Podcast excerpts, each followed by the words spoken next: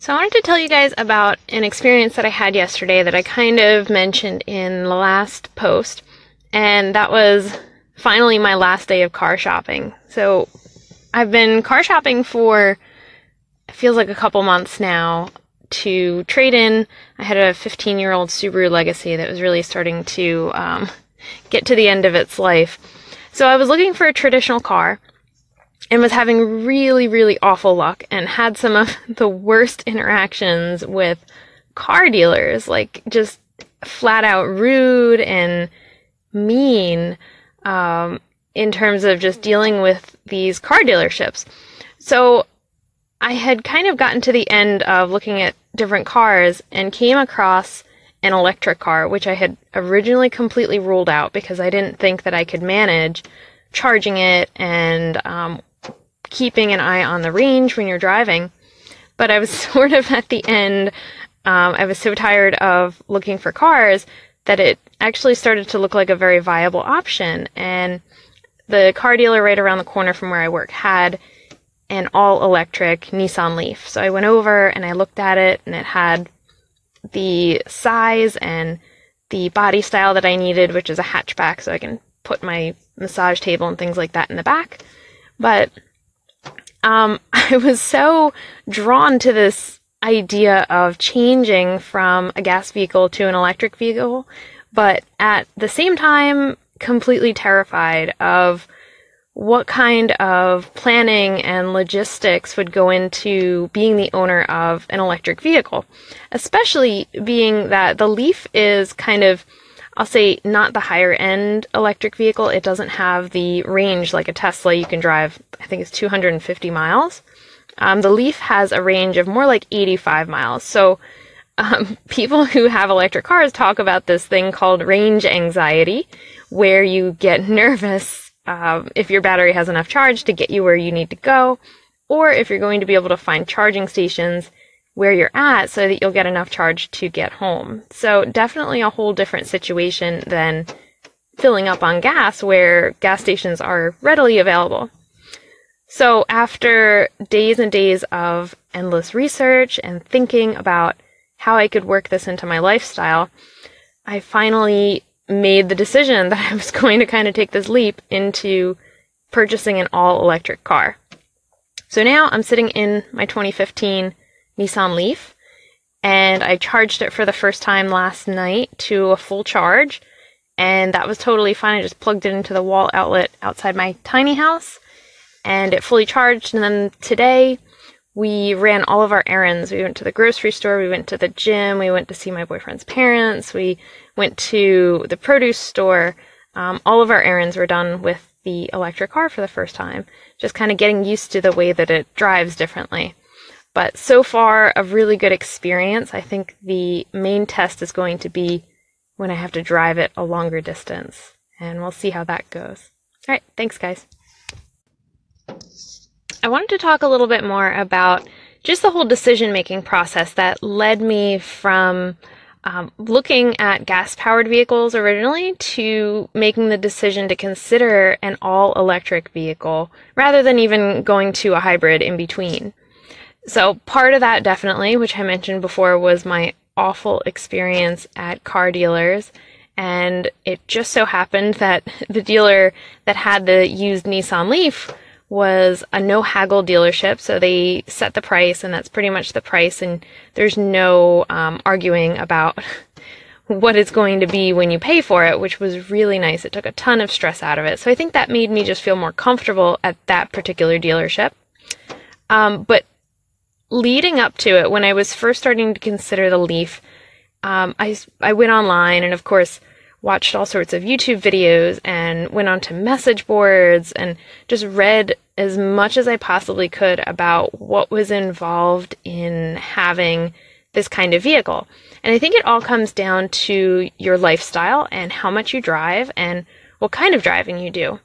And I kind of looked at my options. So from where my tiny house is to where I work is about 12 miles, and I prefer not to take the highway just because it's a more pleasant drive. I could get there faster if I wanted to take the highway, but I don't really like it. There's a lot of construction. It's an ugly drive. I don't like to start my morning that way. So I actually take a slightly longer route, which is a prettier, more pleasant drive, but it's 12 miles and it's um, 12 miles to come back, so 24 miles altogether for average driving. Um, most of the time, if I have to run errands, I'll try to do that on the way home from work. Again, when I was driving my gas vehicle, I wanted to save gas, so I would try to kind of link things together so that I wasn't driving back and forth too much. But 24 miles a day back and forth, and then uh, maybe we'll tack on a few extra miles if I run over to the store or something. So we'll say 30 on an average day. And the charge, if I use the level one charger um, in a regular outlet that any house has, you just plug your car right into that with the charger that comes with the car. Um, it's called the trickle charger. It's, it's very slow comparatively to the other ones, but even with that lowest level of charge, I could charge my car overnight to easily replace those 30 miles of use in my regular workday driving. So I figured that that kind of made me feel a little bit more confident in giving this a try.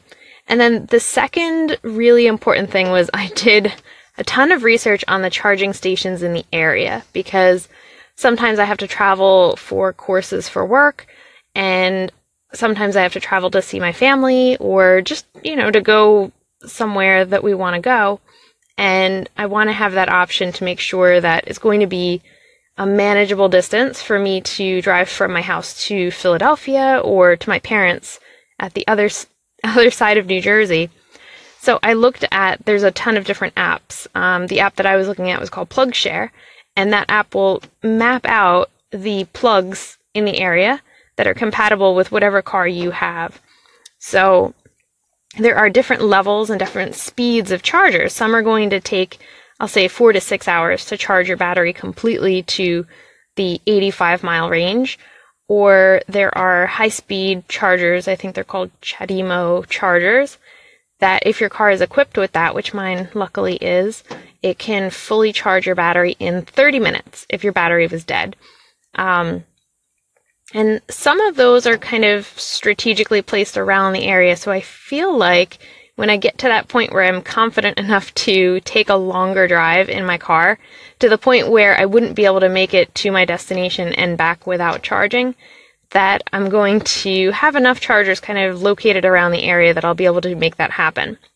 Now, the drawback of this being that when you get gas, it's maybe, you know, a five minute process of just getting your gas, paying for it, and leaving, where charging, you have to factor in the additional time into your trip.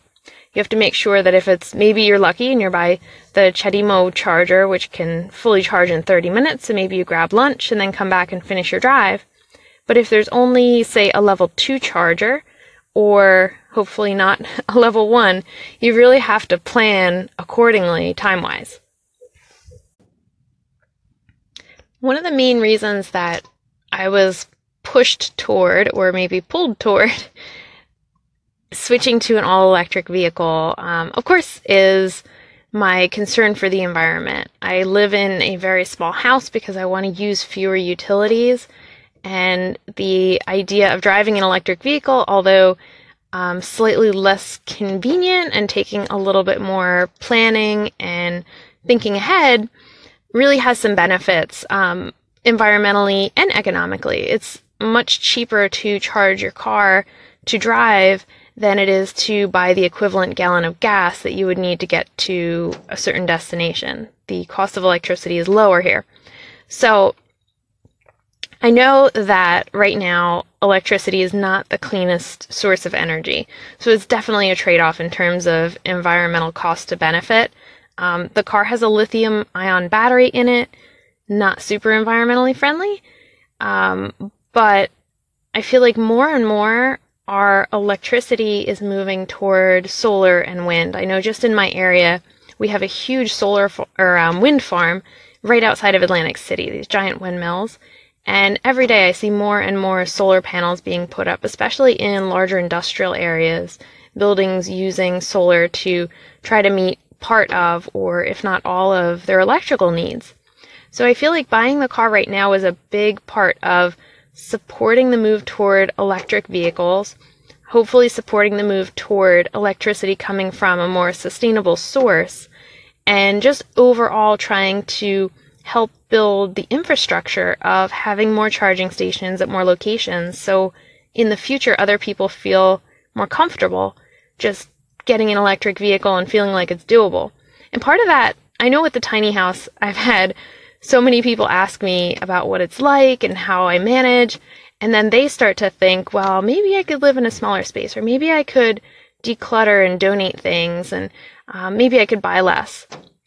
So I feel like by having the electric car, even though I was quite fearful and almost feeling like I was making a terrible mistake, um, the other part of me was thinking, you know, if anybody could drive an electric car, it probably should be me. And at the same time, just like living in the tiny house, I'm making other people think about their choices. I feel like driving the electric vehicle and having people see that out on the street is going to make them maybe consider it where it wasn't necessarily a consideration before. So that's always important to me is making other people feel like they can do it too if I can do it. Um, but now I'll talk about one of my really major concerns about getting this electric vehicle. And this is something that I'm not going to know whether I made a good or a bad decision for probably a while, or hopefully a while. Um, and that's regarding maintenance.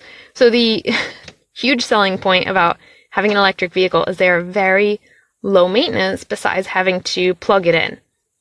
You don't have to change oil. Um, you don't have to worry about a lot of things related to an engine like you would have in a gas vehicle where you would have to take it to the mechanic really regularly. For the most part, an all electric vehicle has fewer moving parts, which means fewer things that can break on a regular basis and need to be fixed. So I love that because I hate having to put my car in for maintenance. Um, the drawback of that is that this car is really a lot more technical and has more technology in it than your average car. There's a lot of computerized systems that have to manage the battery. Um, and the battery itself is very expensive. So down the road, when the car has more mileage on it and it's been used more, if I do end up needing maintenance on something, I can't take it to our mechanic, who we love for working on regular vehicles. Um, I would have to take it back to the Nissan dealer and if it was something really specific with the battery, um, I know that would be quite costly to replace. So, factoring in the low cost of ownership overall, the savings in not having to buy gas, and all of those sort of things, um, versus having to pay a little bit more maybe down the road later because I have to take it to the dealer, which I really try not to do normally in terms of maintenance. And I feel like it's going to be more of a challenge to get service done on this vehicle than it is a regular gas vehicle. So definitely something to keep in mind. The last thing that I want to talk about today in regards to my electric car um, is just kind of angling over toward yoga philosophy. And in yoga, we talk a lot about energy and our our personal energy and how we feel, but Another form of energy is our money, our financial situation. That is a form of energy. The energy you put out to earn that money and then where you decide to put that money um, is really showing what you want to support and what you want to encourage. So I really encourage other people to think about that kind of financial awareness of where am I shopping, what am I buying, and what am I supporting in that process of putting my money toward this or that. So that was definitely something that came into my mind when I was weighing the options of buying a traditional gas vehicle or switching over to an electric vehicle. Even though I was quite scared about making this really big step toward an electric vehicle, I wanted to take this large amount of money that I had spent a very long time working hard for and saving because I knew I had to buy a car.